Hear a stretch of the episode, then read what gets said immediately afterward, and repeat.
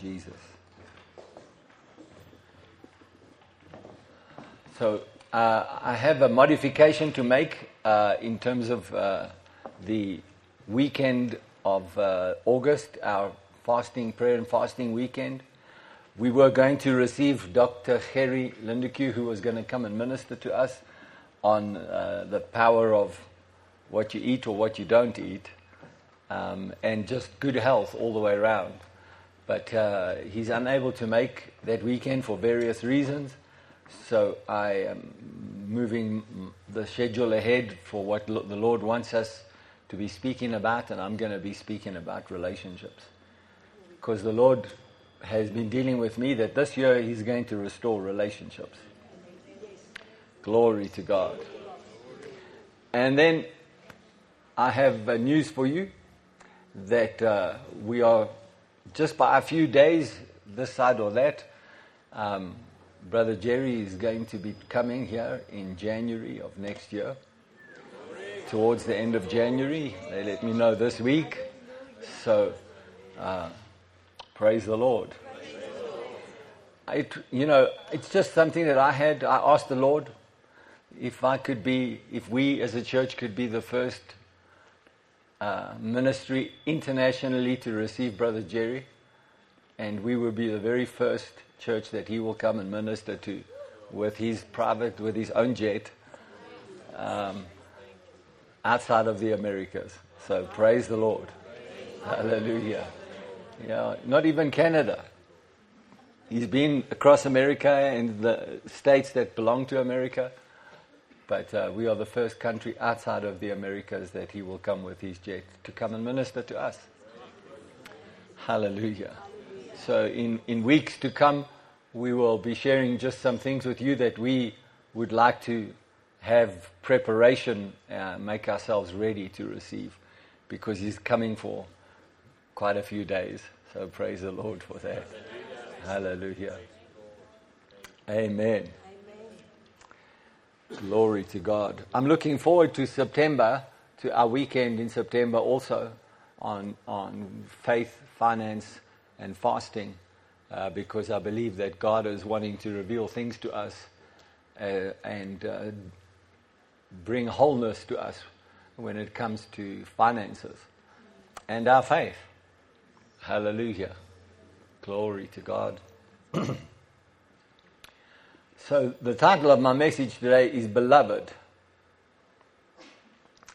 I want to make sure that I just get this right. Beloved, in bed or in red? Hallelujah. And uh, I want to read to you out of the book of, this is not on my notes, uh, but I want to read to you from Deuteronomy chapter thirty, verse nineteen, and it reads like this, the New King James Version. I call heaven, and if I could use, because he uses it as a single sentence, I call heaven and I call earth as witnesses today against you, that I have set before you life and death, blessing and cursing. Therefore choose life, that both you and your descendants may live, that you may love the Lord your God, that you may obey his voice, and that you may cling to him, for he is your life and the length of your days, and that you may dwell in the land which the Lord swore to your fathers, to Abraham, Isaac, and Jacob, to give them. Well, in our modern day version, it could be to live in the kingdom that Jesus paid the price for. So, this is very interesting based on all the previous messages that I've ministered and what Pastor Sharon's teaching on red- redemption and repentance. Wasn't that just amazing? And everything else that the Lord brought through her. And... Uh, I'm going to be talking, uh, just using her ministry as a, as a, as a springboard in some of my messages, particularly when it comes to redemption um, and what and repentance.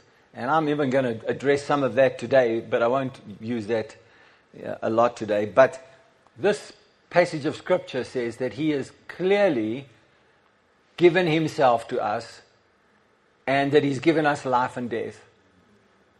And it's a choice. It's not an emotion. It's not a habit that you uh, have to undo to become something. It's a choice. A habit is just something you're unwilling to give up because it's a habit.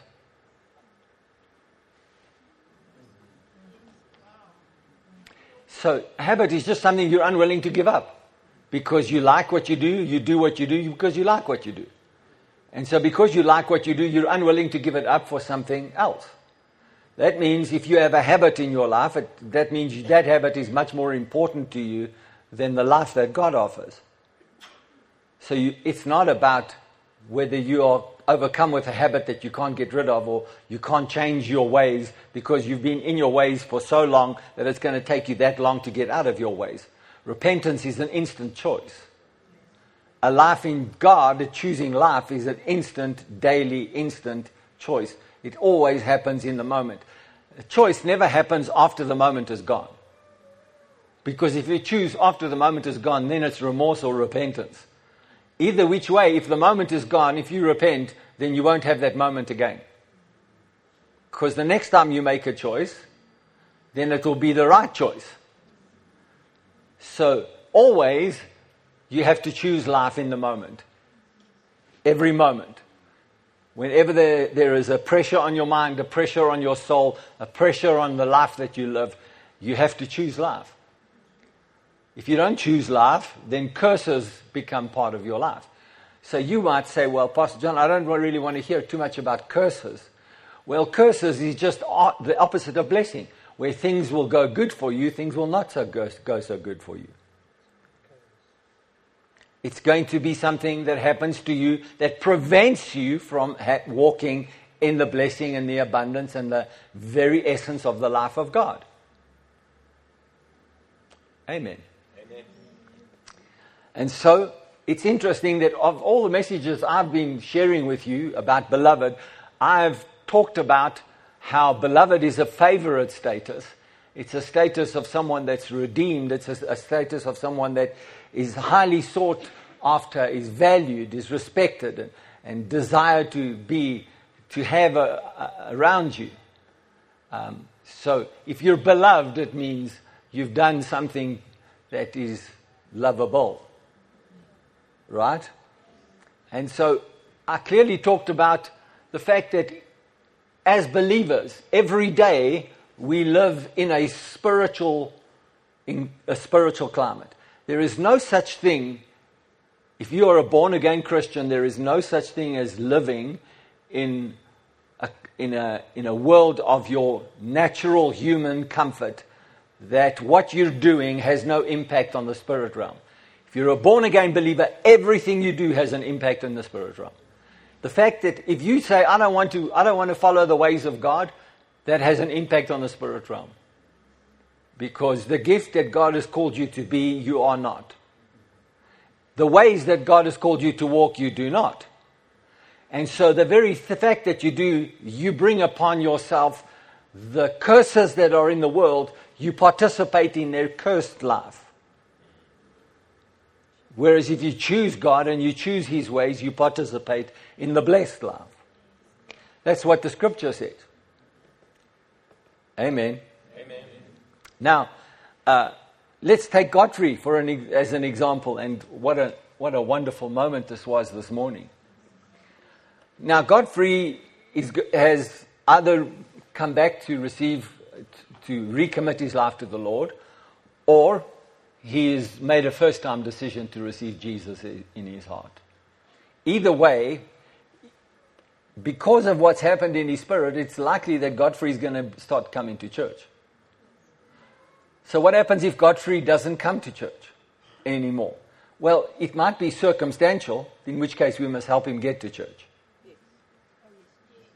But if he no longer, if he doesn't want to come to church, then I have to question what happened here today.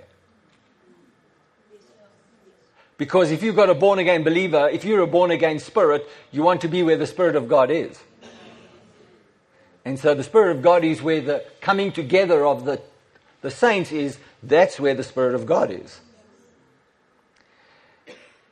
Now, assume Godfrey comes to church on a regular basis and he starts to hear information.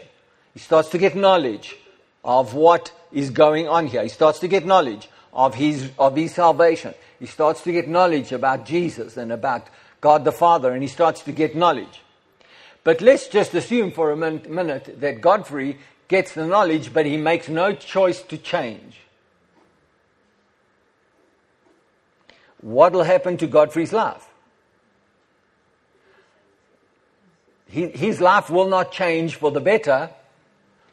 His life will more than likely get worse. Why? Why would it get worse? Well, because he's got an, God has given him the opportunity to receive power to live a good life, to live a know, uh, knowing life, an abiding life in him. So if he does not live the abiding life, the things that are around him in his circumstances and everything that's happened are all going to be, they, what's going to start happening is the Holy Spirit is going to start orchestrating circumstances to bring him to the good life. And uh, he, whatever happens, his life can't stay, can't stay the same because he's made a choice.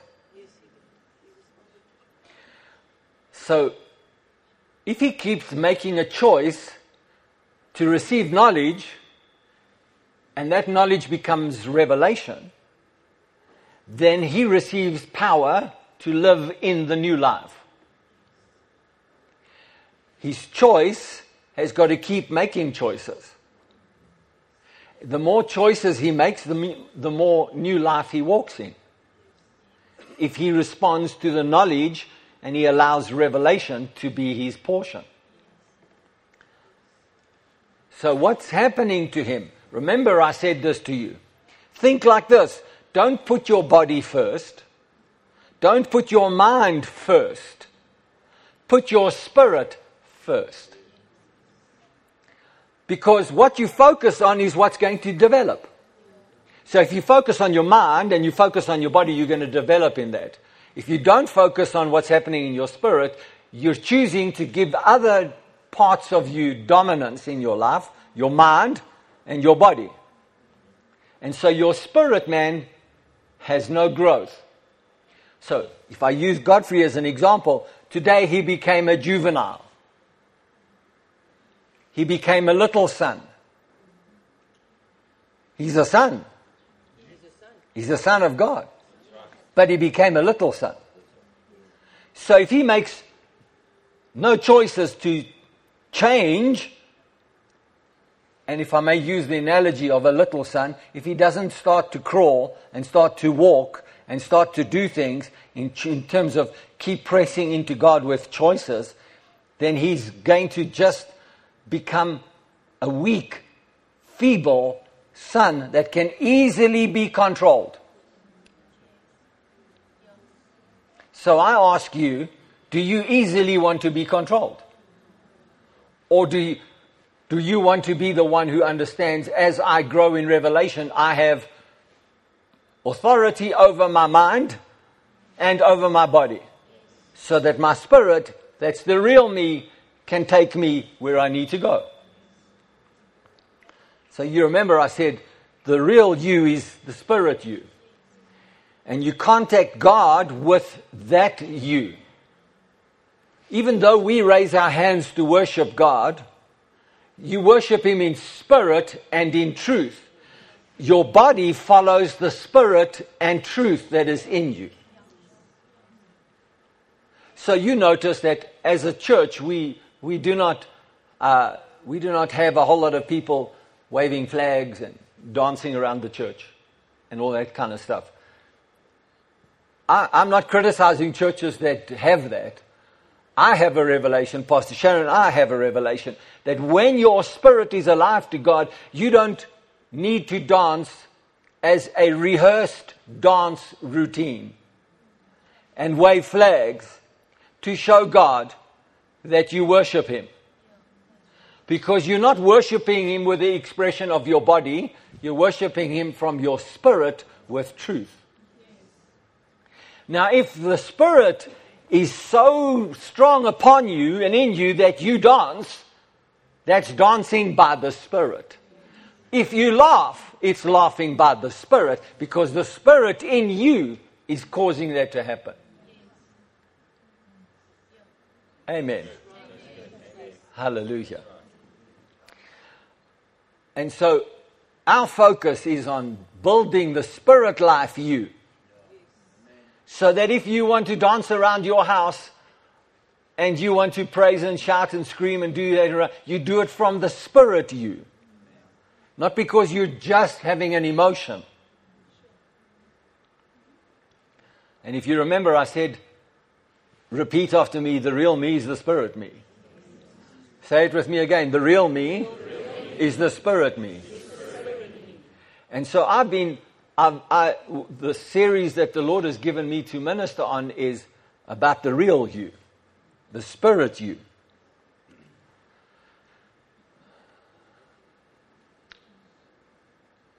If you, if you continue to make choices that satisfies every desire of your body, every desire of your soul, and you, and you develop your intellectual capacity to be the thing that runs your life, and you don't feed your spirit man, there is no question about it that your life cannot be blessed by God. Unless there is someone in your life that is interceding for you and protecting the curse that can come upon you, protecting that from coming to you. But that can only last so long, because an intercessor will then by default create an environment where God must respond to the prayers and the, and the standing in between. God must act on that because of the sacrifice of the in-between person. Which is why judgment will come on the earth and everything that is in the earth, because Jesus stood, stands between God and sin.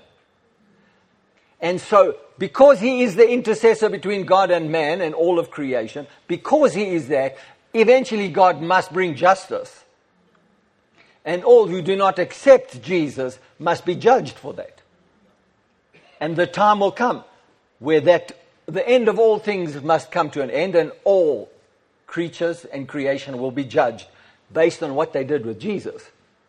Because if you have an intercessor that is standing in the gap for you, the very act of that intercession is a justice before God, brings that and demands justice from God to the circumstance or the situation or the person or the peoples. Glory to God. I thank God that we have an intercessor. His name is Jesus. He sits at the right hand of the Father forever, making intercession on our behalf. I thank God that we have a helper with the intercessor. He's the Holy Spirit, who gives you power to overcome habits. He gives you power to overcome wrong choices you've made in the past. He gives you the power to do things that brings you into a new order of God in your life. That power is available to you right now. Right now. When you walk out of this door, if you just say, I'm making different choices, choices, choices, choices. Every time I choose, I'm going to speak. I make a life choice. I make a God choice. I'm the, making a choice by the real spirit me. The spirit that has the power over my choice. Amen.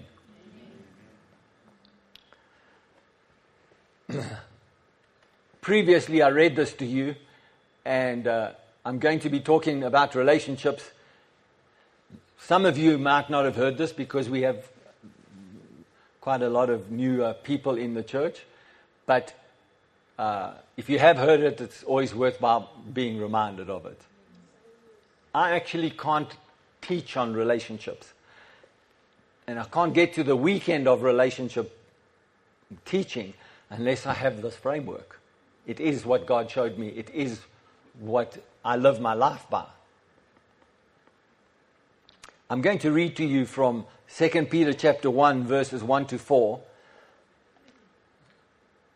Simon Peter, a bondservant and apostle of Jesus Christ, to those who have obtained like precious faith with us by the righteousness of our God and Savior Jesus Christ. Grace and peace be multiplied to you in the knowledge of God and of Jesus our Lord. How do you get grace and peace? That's multiplied through the knowledge of God and of Jesus our Lord. That's how you get grace and peace.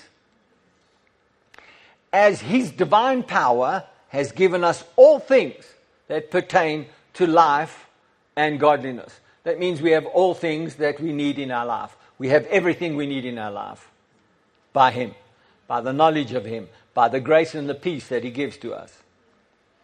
Through the knowledge of him who called us by glory and virtue, by which have been given to us exceedingly great and precious promises, that through these you may be partakers of the divine nature, having escaped the corruption that is in the world through lust. So, uh, at its very simplest form, if you want to stay away from corruption, you got to control and dominate lust. And what is lust? Anything that is stimulated by your senses that demands a reaction that you respond to by your senses. So when you take your senses and you control your senses by the word of God so that your senses do not tell you what to do, but your spirit man tells your senses what to do, you escape corruption. But if you just live by your senses, then you are submitting to corruption. You are corrupted. Hallelujah. But this same book of Peter talks uh, in, in, in a different place. He talks about that we have an incorruptible seed that is inside of us. It's the word of God. That's incorruptible. Okay, so if you if you know this by now, I'm going to use this passage of Peter because every revelation God gives me, every framework that God gives me, it should stand the test of all Scripture. If it doesn't stand the test of all Scripture, then it's not a revelation that God gave you. Then it might be just my own ideas of thoughts that, that might make information or knowledge useful to you. But if God gives me a revelation, my, I always test it by the word. And if the if it if it's uh, if you if you read any scripture and it can stand the test of it, then you know God has given it to you. Amen. Amen. So, if I talk about relationships, I have to talk to you about relationships on the on the five steps of relationships that God gave me, which is touch, integration of ways, strategic intentions, divine productivity, and covenant. These, these are the steps that God gave me to show me how I need to walk with God and how I can determine my decision making. It's also something that God showed me how my marriage with Pastor Sharon works, how my relationships with the body of Christ works. So, if I use Godfrey as an example today, then Godfrey was touched today. He was touched by God. He was touched to come and stand here and pray and dedicate his life to God. He was touched. What has he got to do next? He's got to integrate his ways to the, to the knowledge of God. After you've integrated ways, you move to the next level of relationship, which is strategic intentions. Most Christians don't want to know about integration of ways. They just want to go from touch to strategic intentions and or divine productivity, which is the fourth stage, or the fourth level. How do I know this? Because what happens is that people go to churches where there's a, a prophetic gift operating. And they want to keep going to churches where there's the gift of prophecy or the, or the gifts of the Holy Spirit operating, because they want to hear the will of God and they want to hear the strategic intentions of what God has for their lives. But they are not willing to integrate their ways. Hallelujah. And people want the covenant promises of God. They really do. They want the covenant promises of God, but But they haven't integrated their ways. So they live confused lives because they don't integrate ways with God. I'm going to use this passage of scripture that I've just read to you as a framework, and you can test this with any scripture. You can test this with any scripture. If I say to you, and as the Apostle Peter wrote, and he said, "Grace and peace be multiplied to you." Isn't that touch? You are touched by grace and peace. You are touched. What about integration of ways? Well, as His divine power has given us all things that pertain to life and godliness, He has given us the power to integrate ways.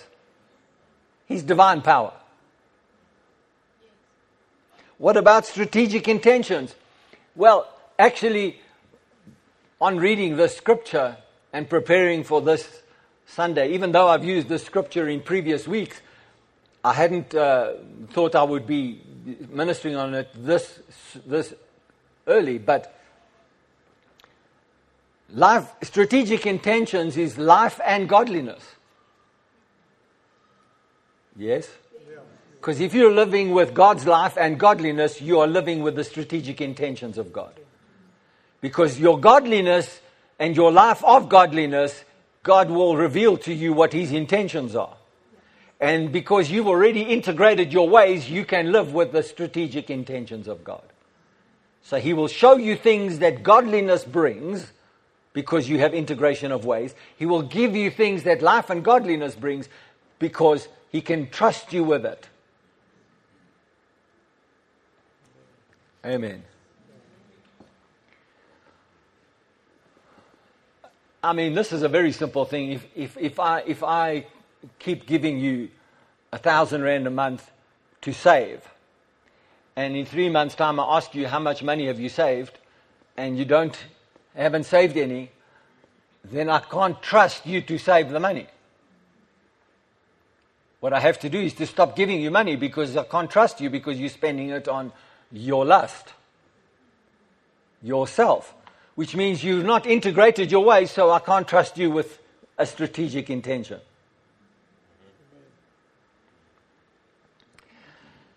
Divine productivity is the exceeding great and precious promises. When you are operating in great, exceedingly great and precious promises, you are living in divine productivity. That means you have the promise, you receive the promise, you're revealing the promise.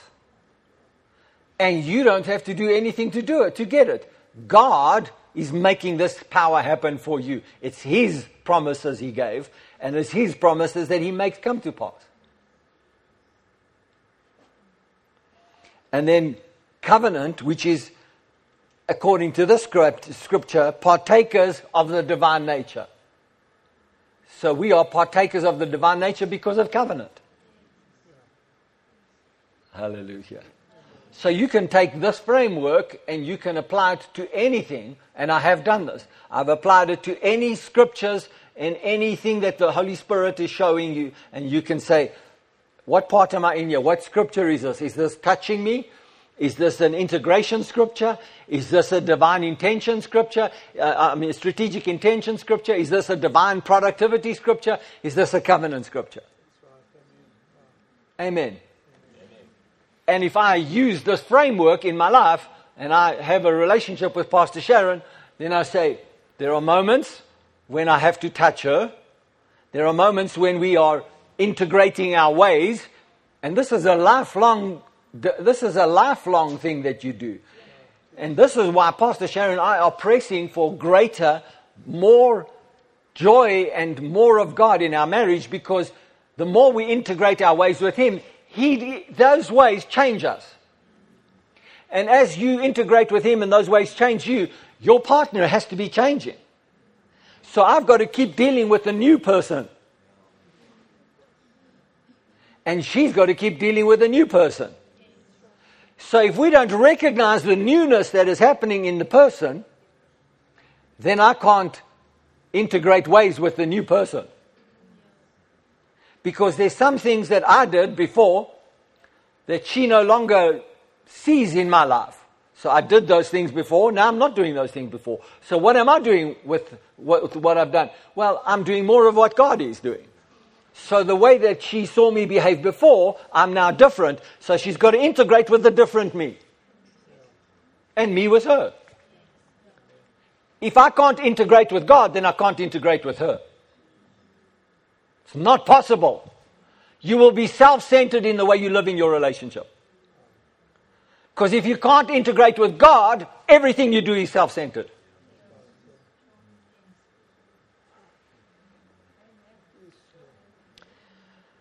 I mean, this is the essence of what Jesus died for, so that we have the power to integrate our ways with him and live in his ways and enjoy his ways.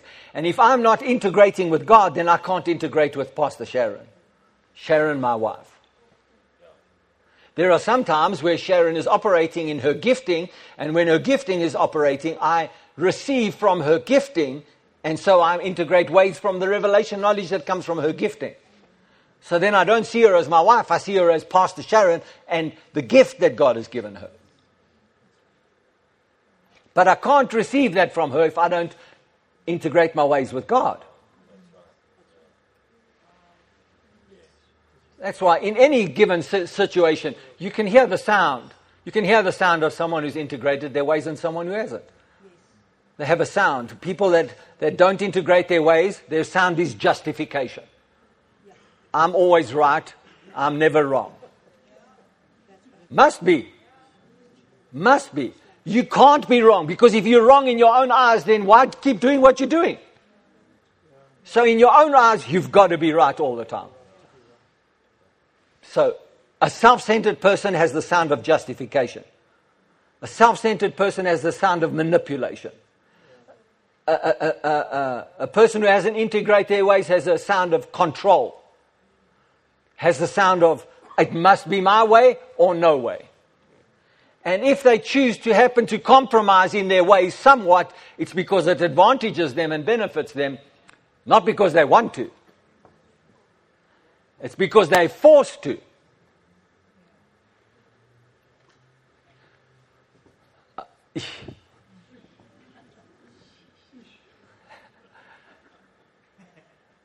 And we haven't even got to the relationship weekend yet. Well, that's because I'm doing the foundation work now, so we, when we get there, we can talk about a lot of other good things. Amen. So, touch is to affect emotionally. Be relevant to or focus on, and be in direct physical contact with or have an effect upon. So, touch. Most of the time, people want to live their lives in the realm of touch because it's all about the senses. And you can you can touch people with your intellect and arguments.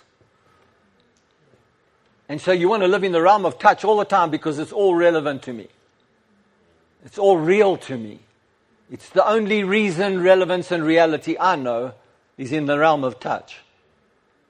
That's juvenile. That's baby stuff. Why?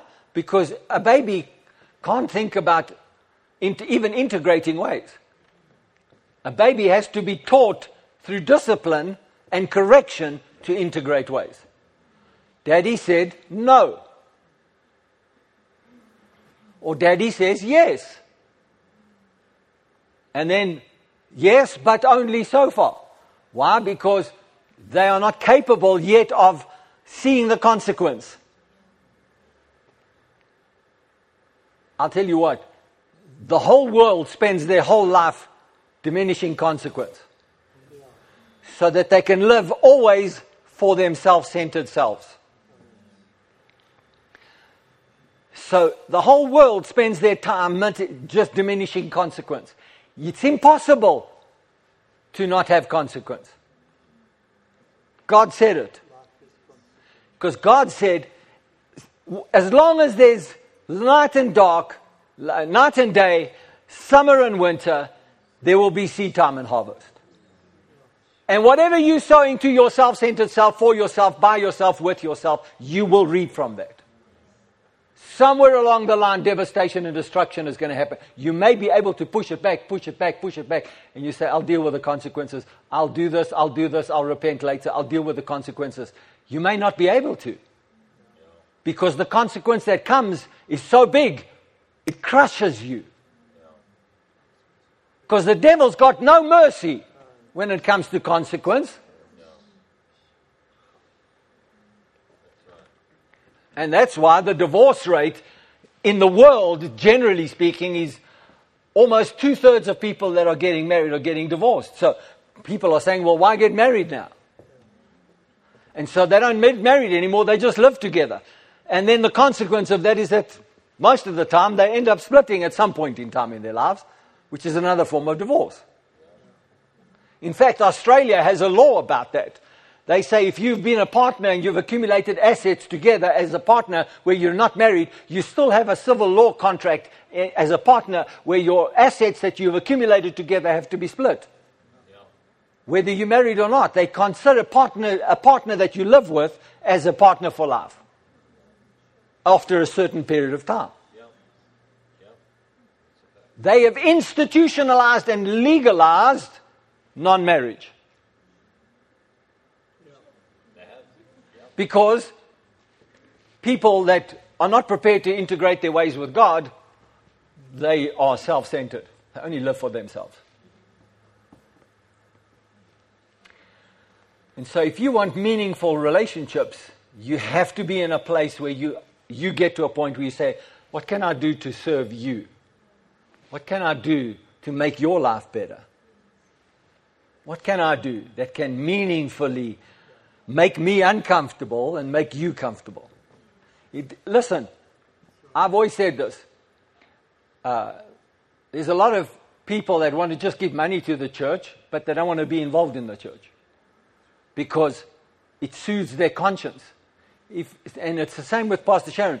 I can go and buy her jewelry and I can buy her gifts and I can do everything and, and say, I'm meaningfully serving you. No, you're not. It's easy for you to part with money. Give yourself. Give yourself.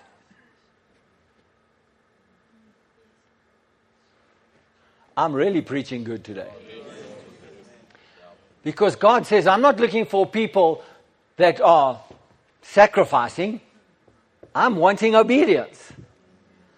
In sac- in, he doesn't have pleasure in sacrifice. He has pleasure in obedience. So if you're obedient to him, then your behavior doesn't become a sacrifice. It becomes a joy because you, you touch him and you want to integrate your ways with his. If I, if I had to ask you right now, if you had a pen and paper, and if I had to ask you to write down just one thing that you could change right now that would show you that would be meaningfully change to you, to the people around you, and to God. Change one thing to show God that you are prepared to integrate your ways with him. What would you do? What would you do? Just one thing. If you can think of that one thing, that's the one thing you should be doing. Amen. So integration is uniting, it's combining. It's an occurrence that results in things being united. The act of combining things to form something new. We don't have an old life that we're just modifying to look like Christ. We have a completely new life. And when we integrate our ways with him, our ways become completely new. They're not modified old ways. This is life-giving relationship stuff.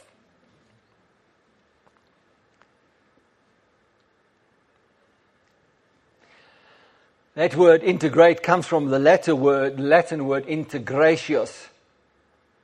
And it means I make whole. I begin again. Integrate. Of ways. I begin again. I make whole my decision making and my lifestyle so that I live in Him. This is a lifelong journey, I know that. But you've got to start somewhere. You have to start with a choice. The greatest joy I have in my life is the fact that I have a personal, intimate relationship with Jesus Christ, with the Holy Spirit, and with my Father God. I mean, that song, I Worship You, I mean, that just moved me this morning. It really did. It moved me to tears. Not because I was having an emotional response, but my spirit man was rejoicing at the worship. And it flowed into my humanity, and my humanity responded with tears. He is everything in my life. Because He is everything in my life, the next greatest joy that I had was to meet and marry the love of my life, Pastor Sharon, my wife Sharon. I met her, married her, and I live with her with great joy. With great joy do I live with her.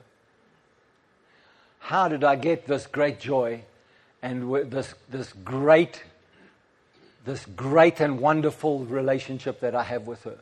Because God said to me, I didn't know it then, I didn't have this framework then, I didn't know it then, but God said, give yourself up and love her like Christ loves the church. Give yourself up, John. Give up yourself and love her. And so that was, in her, wor- in her world with me, because I was involved with sport a lot, the thing that was the biggest time consumer outside of work and my relationship with her was sport. I played sport.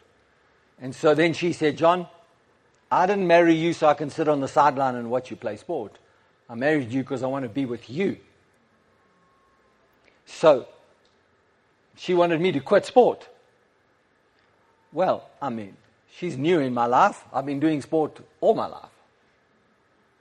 This is not fair. You know, I thought if I married her, she would understand. I'm a sportsman.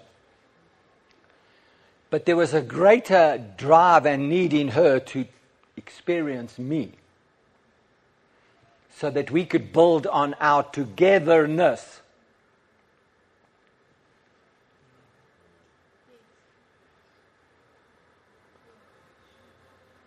Amen.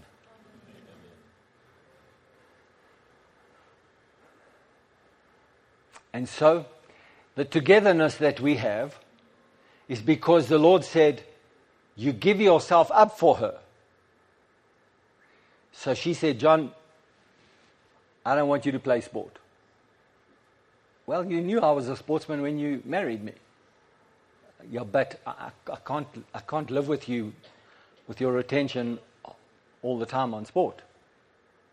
I want your attention. I want your attention.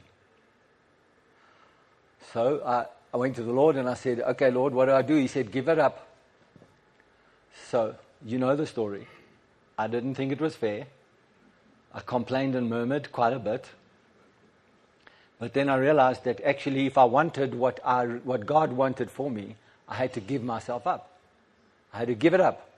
So I gave up my sport. So then, of course, I started watching sport on T V. Of course. And then she said, hey, I didn't ask you to give up sport, so you can now watch it on T V. It's still me, I want eyeball to eyeball. So what do you, what should you sell the T V? Ay, ay, ay, ay, ay. And so we did. We sold the T V. Now I've got nothing else to do but eyeball her. And so we lived eyeball to eyeball. And so we began to become something that we couldn't have become if that had remained more important to me than integrating my ways with her. Because we integrated ways, God said, I can build many relationships on this relationship. And there are many that can come and nest in this, in this tree, where you have built a strong foundation and you have strong branches in your life. And so now I can build, and people can come and taste of the fruit of the strong tree and come and rest in it and come and be restored in it and come and be revived in it, because it's so strong. It has the authentic life of Christ in the relationship. It's not about me, it's not about her, it's because we both obeyed God. And so when I started loving her like that, what's her response going to be? Because my words were then God's words. Okay, Lord, then I expect, and I will wash her with the washing of the Word of God, and I will present her to myself in glorious splendor. In other words, she's going to be gloriously splendorous to me. And so she is. And she has been for many, many, many, many, many, many, many, many, many, many, many, many, many, many years. Hallelujah.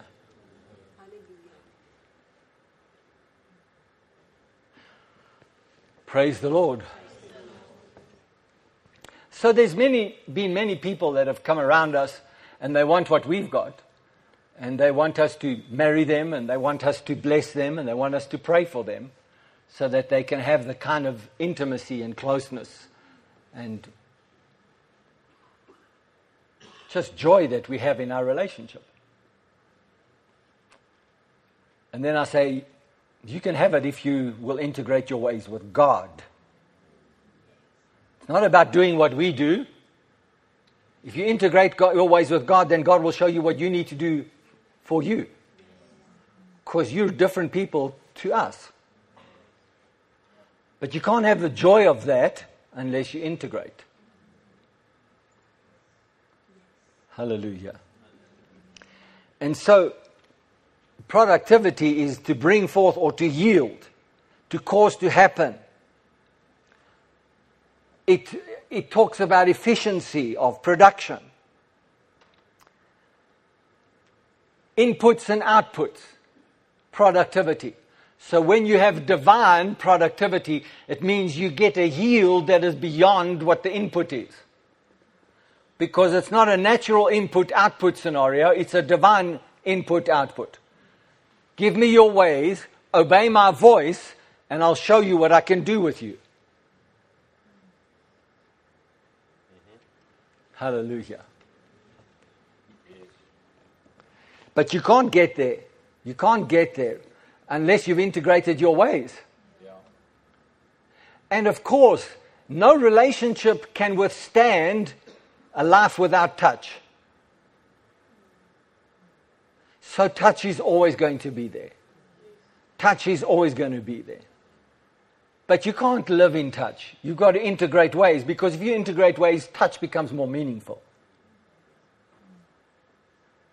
When you have strategic intentions, you see God at work in each other, and you see God doing stuff with each other, and again, your touch becomes more meaningful. Your integration of ways becomes stronger. And then when you start to have divine productivity, you celebrate and rejoice with each other at the divine intervention and the divine component of what's happening in your life. Yeah, that's right. And then sometimes God will bring that relationship to a place of covenant, where he will ask you to do something in the, in the natural world that he would demand of someone that he himself needs to get done, but he needs someone to do something significant. And so that's what he asked Abraham to do. He asked Abraham to sacrifice Isaac, because he needed, he needed a pattern that he could bring Jesus into the world and have him die for the world. So he asked Abraham to sacrifice, because he was in covenant.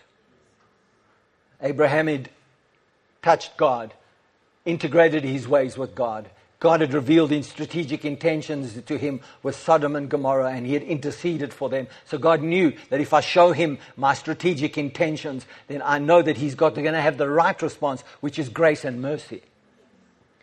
And when he showed his strategic intentions to Abraham, then he said, now I'm going to give you divine productivity, and you'll have a child at an age beyond which your natural man can have a child. Divine can happen when you have strategic intentions, integration of ways and touch. God brings divine. That means he brings yield where you naturally cannot bring yield. Yes, yes, that's right. And then there's a covenant, and he says, now I've yielded you this great harvest. I've yielded you this great thing. Give it back to me. Yes. No questions asked. Give it back to me. Yes. When Abraham gave it back to him, he said, now I know that you will not withhold anything from me, and the whole of the earth will be blessed. Everything that I promised you you would have will come to pass. Hallelujah. Glory to God. So, First Corinthians chapter six verse nineteen says, or do you not know that your body is the temple of the Holy Spirit who is in you? Do you, are you able to have the Holy Spirit in you without a body? Your body on earth, Holy Spirit inside. No body on earth, no Holy Spirit inside. No body on earth, your spirit goes to be with God's spirit. Holy Spirit remains on earth. You have the Holy Spirit inside you, you have to be in your body. And he says, don't you know that your body is the temple? It's the carrying of the Holy Spirit. Yeah. Whom you have from God, and you are not your own. For you were bought at a price. Therefore, glorify God in your body and in your spirit, which are God's. What's he saying? He said, God has touched you with his life. Integrate your ways. Remember when you use your body to integrate your ways so the Holy Spirit can dominate through your body.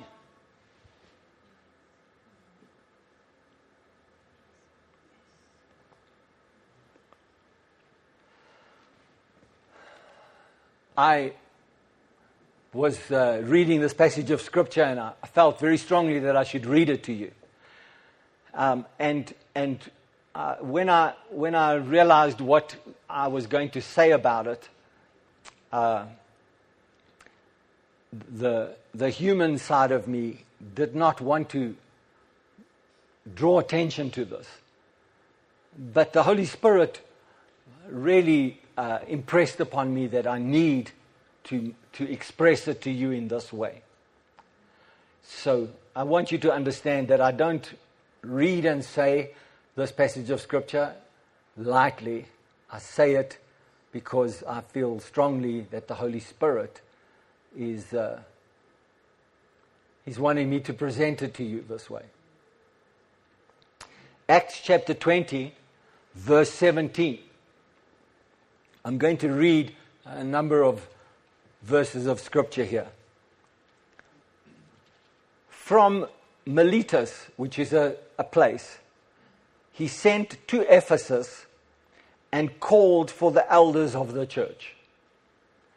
And when they had come, so he sent a message to the elders of the church in Ephesus to come and meet him in Miletus.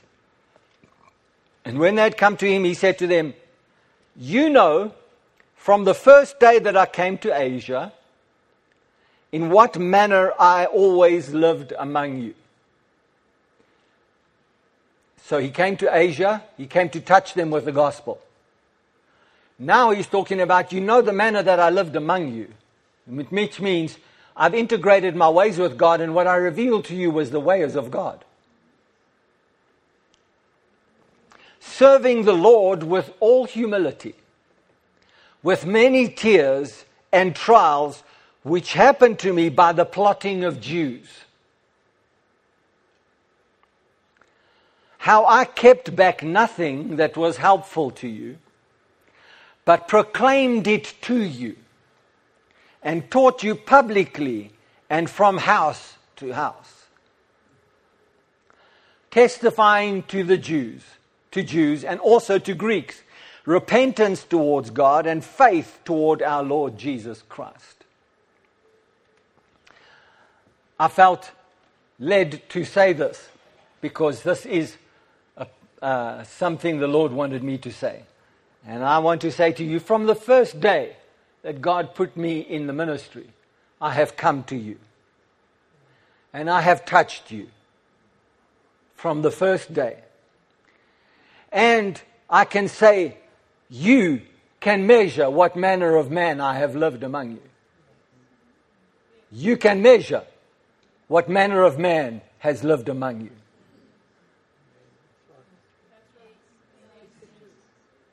I do not come as a man that is domineering to dominate you, or to lead you by force, or to lead you by coercion and by some kind of manipulation. I serve the Lord with all humility, understanding that I am human as you are human, and that God has called me in a vessel and given me the message to preach. So I have no extra additional gifts that you have, other than God that has called me and gifted me to come. And so, therefore, I come to you with humility.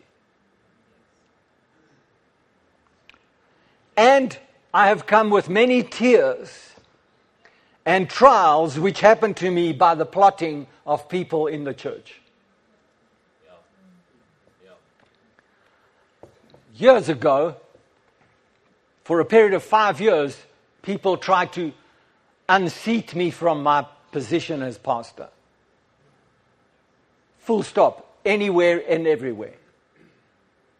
People had lots to say about the way that I was amongst them. They caused divisions, they spoke words, they had things to say. More recently, an old, an ancient accusation came back to me that I have preferential treatment towards my sons. It's called uh, nepotism. I was accused in two thousand four of being having nepotism. In other words, I prefer my sons above other sons in the church. And I can say, with tears and with trials that have been plotted against me, I have stood before you, and you have seen what manner of man I am. You have seen that when my sons have stepped out of line, my natural blood-born sons, they have been disciplined publicly and privately over all the years. If you judge me as a man that is not worthy of that, then you shouldn't be here.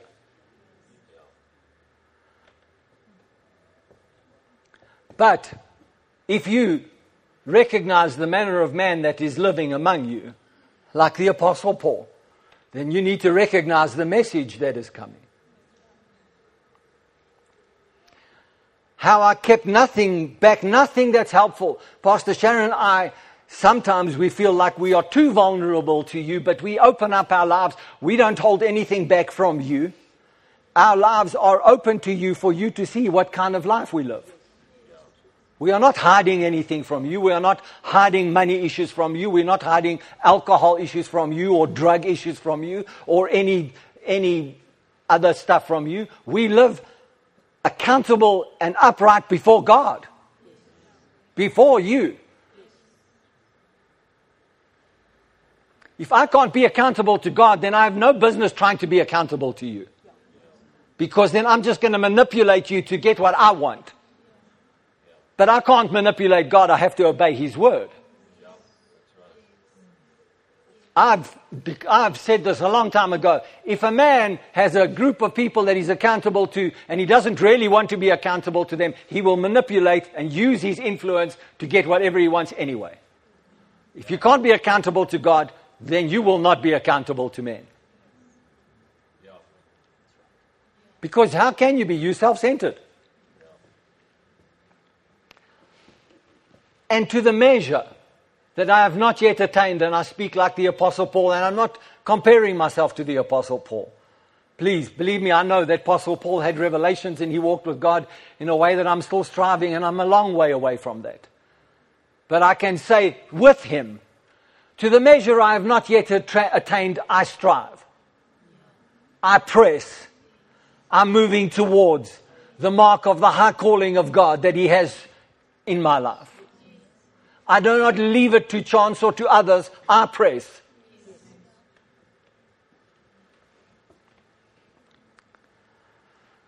So, I have brought you the message of repentance, both Pastor Sharon and I. Repentance, because without repentance you cannot move on in God. You cannot move on in relationships unless there's repentance. If Sharon and I have an issue between us and I'm the cause of the issue, I have to repent to her. Otherwise I can't move past this. Because this will always be my self-centered place I come back to. I have to repent. And repentance means I must change. And when I talk to her, and I tell her I'm repenting, and then I have, then I say to her, now if I do this again, Sharon, remind me of this commitment to repentance. Help me, make sure that I don't do this again.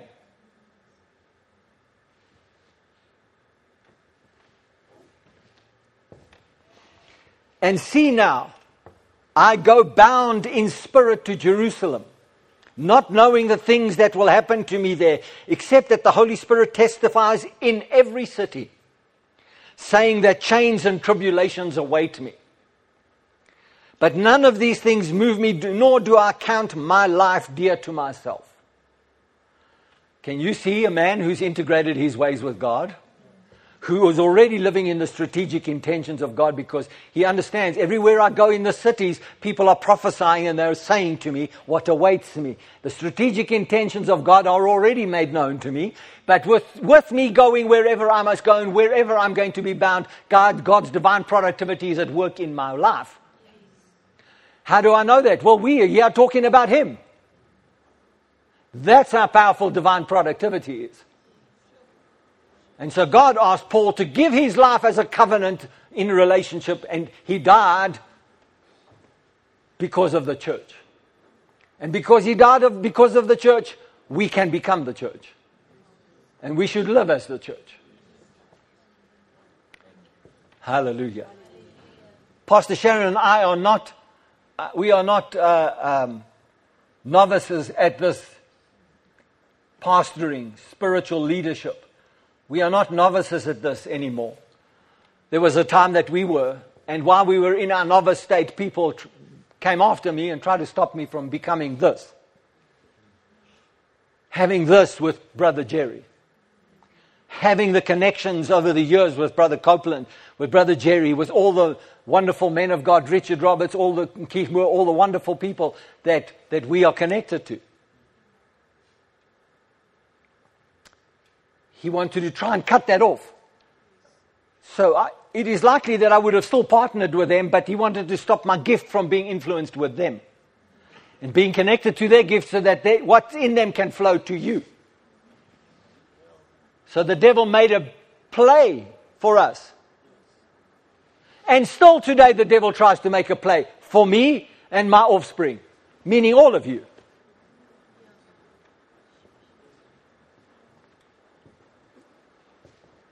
Listen, he tried to kill Jesus. He did kill Jesus because he thought he could try and stop the future. But in death, resurrection. Yeah.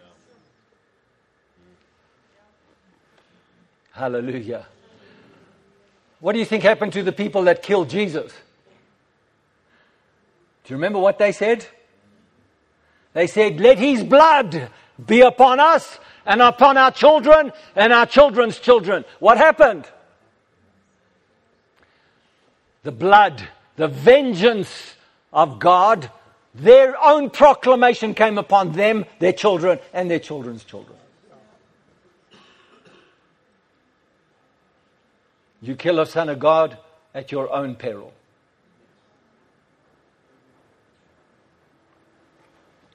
And so that was a big moment for me in my life, because God demanded that I integrate my ways with him. And he showed me what would happen to those people that came, that tried to stop my ministry. And when I saw in the Spirit the impact of the devil's work in their lives, he said to me, John, you have to, the choice is yours, because they have offended, they have offended you uh, in the sense that I wasn't offended, but they have brought an offense to me. They judged me. And so whatever you declare to be their future, I give you the right to declare it. But if you, if you shake the dust off your feet off them, this is what's going to happen to them. When I saw it in the Spirit, I wept and I wept and I wept before God, because I don't want that to happen to anybody. And so then the Lord gave me that great revelation that has saved my life many times. He said, Jesus himself, he was betrayed. He was betrayed by Judas, he was betrayed by Peter, and he was betrayed by his disciples. And he said to me, he said, John, I could do nothing about Judas's betrayal. He said, because the effects of his betrayal drove him to death. He could not live with his betrayal. Peter's betrayal, I had to go and speak to him to bring him back. And I had to say, I had to speak to him three times. Do you love me, Peter? Do you love me, Peter? Do you love me, Peter? And Peter understood immediately, what are you trying to say to me? Are you trying to bring back my betrayal of the three times? And he was saying, no, I'm bringing restoration to you for the betrayal of three times. If you love me, feed my sheep. If you love me, feed my sheep. If you love me, feed my lambs. Peter, I come to fetch you. The other disciples that betrayed Jesus, God showed me that they were scattered because of the chaos that happened. And he said, they will come back in relationship with me if you will just forgive them. They will eventually come back. And so that's what I did. I went about the whole business of, of forgiveness. And I went the whole business of rebuild, trying to rebuild trust with them.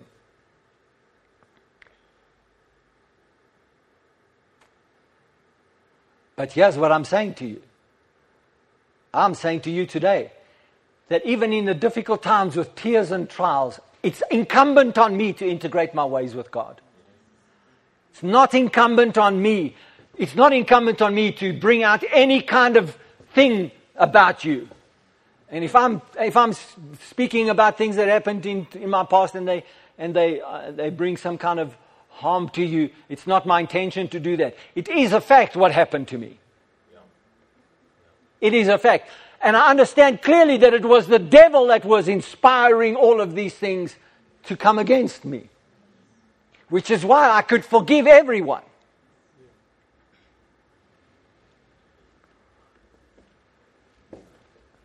I could forgive everyone.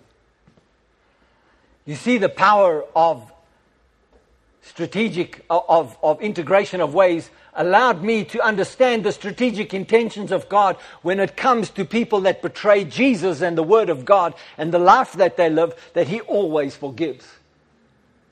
And that and no ever, not at any time does He want anybody to suffer under the hardships of what the enemy will bring to their lives.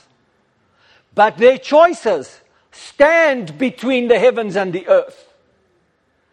And he said, I have given every one of them a choose, chance to choose life or death.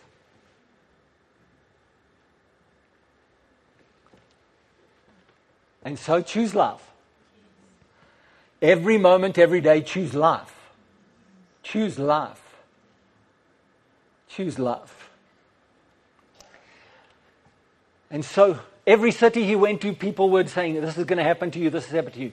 Pastor Sharon, I know that there are still circumstances that we will face in the future, that we will receive trials and tribulations for. Because we make a stand for God. We make a stand with men that are with us, that other people bring accusations against. There are many, many people that speak against Kenneth Copeland and against Jerry Savelle and against what they stand for. And because we stand with them, we will first suffer trials and persecutions. We are not novices at this. We know that this happens. But it won't stop me from receiving the apostolic gift and the awesome, wonderful gift of faith that Brother Jerry is and Brother Copeland is, and all of the legacy of Oral Roberts and Kenneth Hagin, all of those people that they have brought to us and into our lives. Authentic Christian living, authentic authority, authentic faith walk. Not a mere practice of religion that is powerless to save, but an authentic walk with God where you can exercise power and authority and walk with words that bring life. And fill your mind with the Word of God and the power of God so that your mind is not captured, captured by the thoughts of men. Hallelujah. If you go against them, you go against me. I stand with them.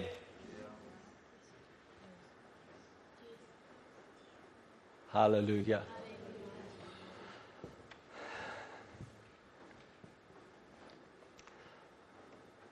But none of these things move me, nor do I count my life dear to myself, that I may finish my race with joy. And the ministry which I received from the Lord Jesus to testify to the gospel of the grace of God. And indeed, now I know that you all, among whom I have gone preaching the kingdom of God, will see my face no more. I'm not making this declaration over you today about me. Therefore I testify to you this day that I am innocent of the blood of all men, because he was part of the persecution of the church. And so he's making a statement, I'm innocent of the blood of all men. Not just because he persecuted the church, but, but also because he preached the gospel so that the blood of men who choose otherwise are not to his account. He obeyed God to do what he's supposed to do so that those men who do not choose God, he is innocent of their blood. Because he preached the gospel the way that God told him to, not regarding himself.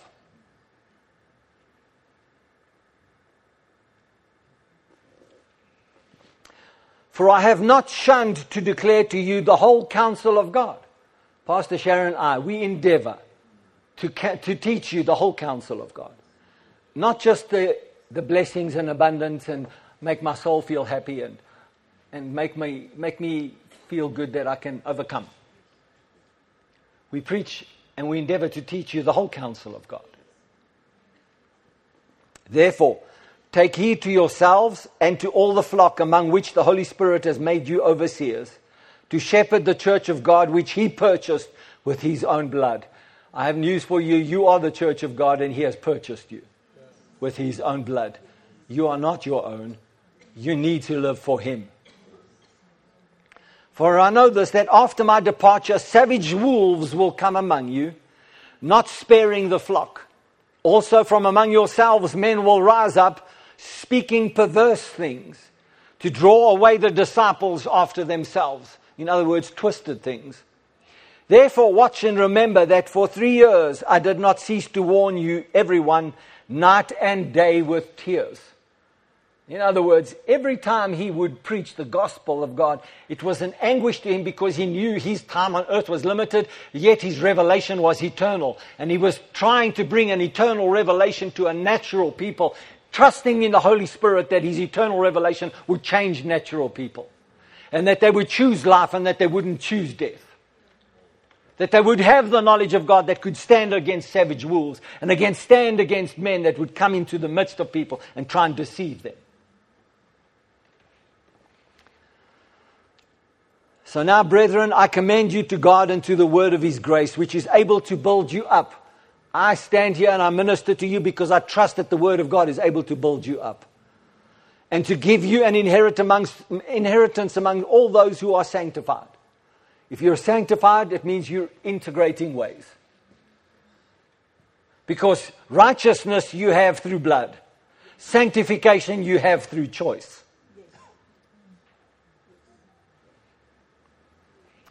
I have coveted no one's silver or gold or apparel.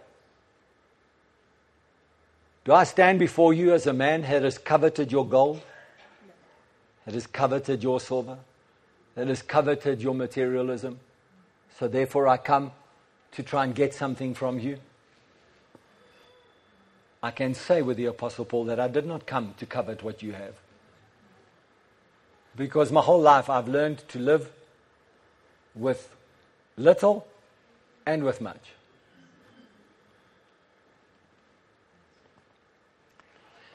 Yes, you yourselves know that these hands have provided for my necessities.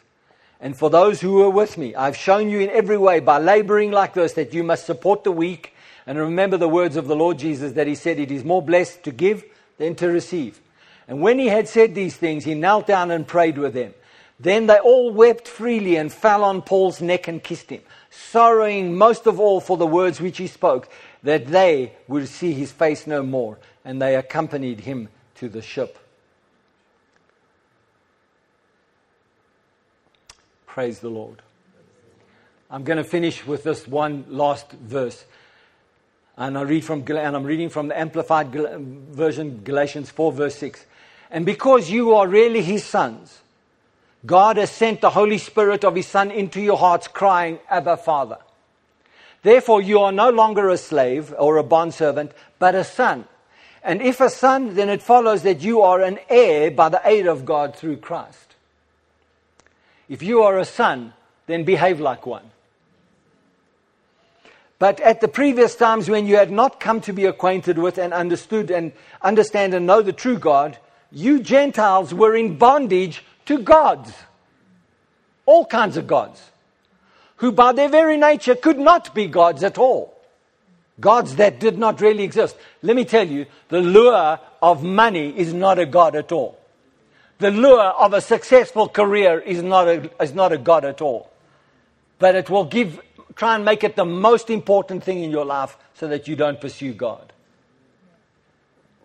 And, and, and, et cetera, et cetera. So they're not God, they do not really exist. Now, however, that you have come to be acquainted with and understand and know the true God, or rather to be understood and known by God, how can you turn back again to weak and beggarly and worthless elementary things of all religions before Christ came, whose slaves you once more want to become? So, I finish there, and I say to you that this is not a moment in our, in our life for us to look backwards and for us to see backwards of all that we were. This is a time for us to look forwards and to embrace sonship so that we can become something much more than we have been before. And as we have this framework of relationship that we are, we touch, we integrate, way, integrate ways, and we understand the strategic intentions of God, that he will make himself known to us and we will be able to operate in a level that is much higher than we are currently functioning at. And so I'm declaring this to you today because as we, as I minister this, God is going to restore relationships. But I want to tell you that it's not just going to be, I'm going to pray for you, lay hands on you, and suddenly everything is restored. This is going to be, uh, you may be touched by God with this message, but you have to start with the integration of ways.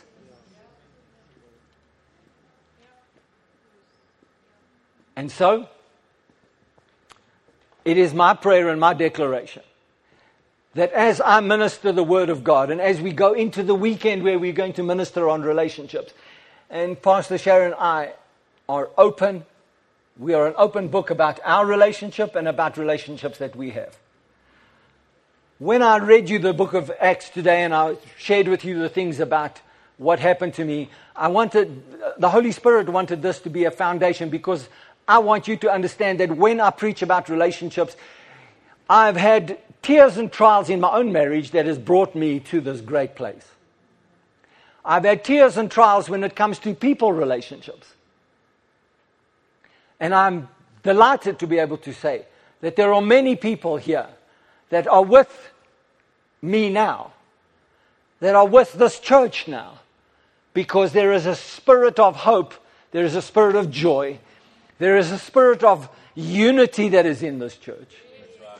And if you will embrace what God is doing through the restoration of relationships over these next few weeks, you will find yourself on a springboard a diving board, a springboard that, that will allow you to take a leaping dive into the future, and it will catapult you and make up time that has been lost. I believe this with all my heart, that what has taken ten years will be restored in one. What has taken twenty years will be restored in two. You can't give up on this message, and you can't give up on your walk with God because circumstances still look bad. You've got to keep walking with God. You've got to keep having this relationship with Jesus. The relationship with Jesus is the most real thing that you can have, because you are a spirit man, and your spirit man calls to the deep of the spirit that is Christ. That is God the Father. Spirit to spirit, you have mouth to mouth.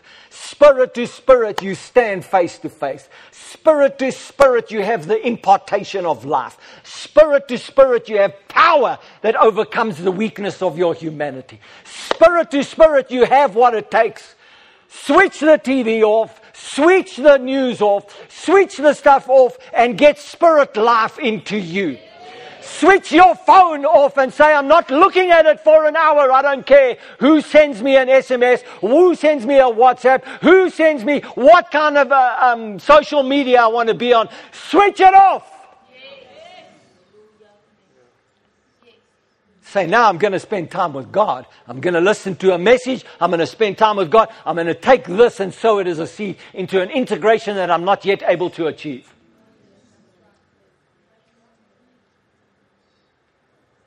Hallelujah. I'm preaching good today. Yes. It may be a bit confrontational, but so be it. So be it. Hallelujah. And so the manner of man that stands before you, you know, is a manner of man that loves you. That loves you with the love of God that He placed in my heart. And so I can't help but speak truth to you. I cannot stand in, in any situation and just paste over stuff. If I really believe this stuff, I'm I'm ready for anything and everything. Yes. By the power of the Holy Spirit that rests in me. Yes.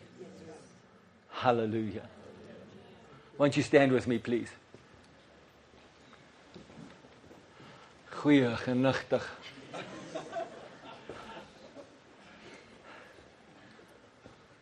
I just want you to know that that camera covers half of my clock, eh? From this angle. I mean it. No, I mean it. You must check for next week. It covers half of my clock. It's the camera's fault. That's how justification works.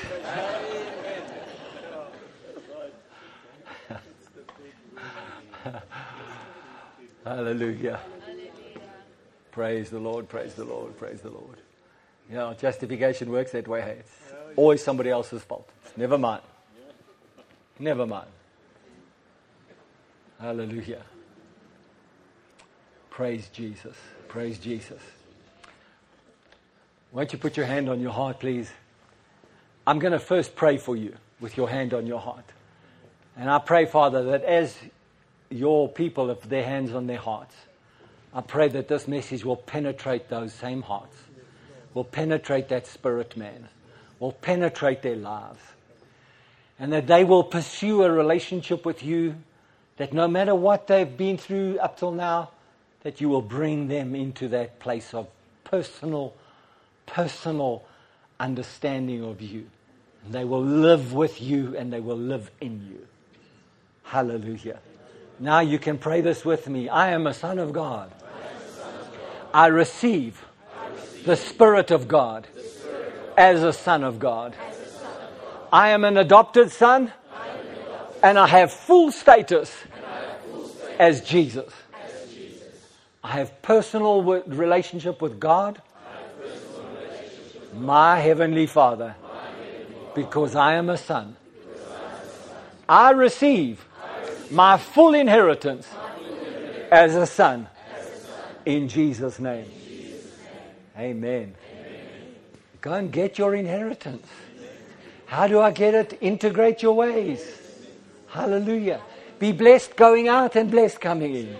Be blessed in your driving home. Be protected and safe as you go. May His peace and grace and joy be upon you. And no weapon formed against you, your health, or your business will prosper in Jesus' name. You are blessed by the words of the Son of God, Jesus Himself, that blesses you with all prosperity. And He says that you prosper and be in health even as your soul prospers. And today I have prayed that your soul would prosper by the word of God in Jesus' name. And you all agree with me, don't you? And you say? Amen. Thank you for coming.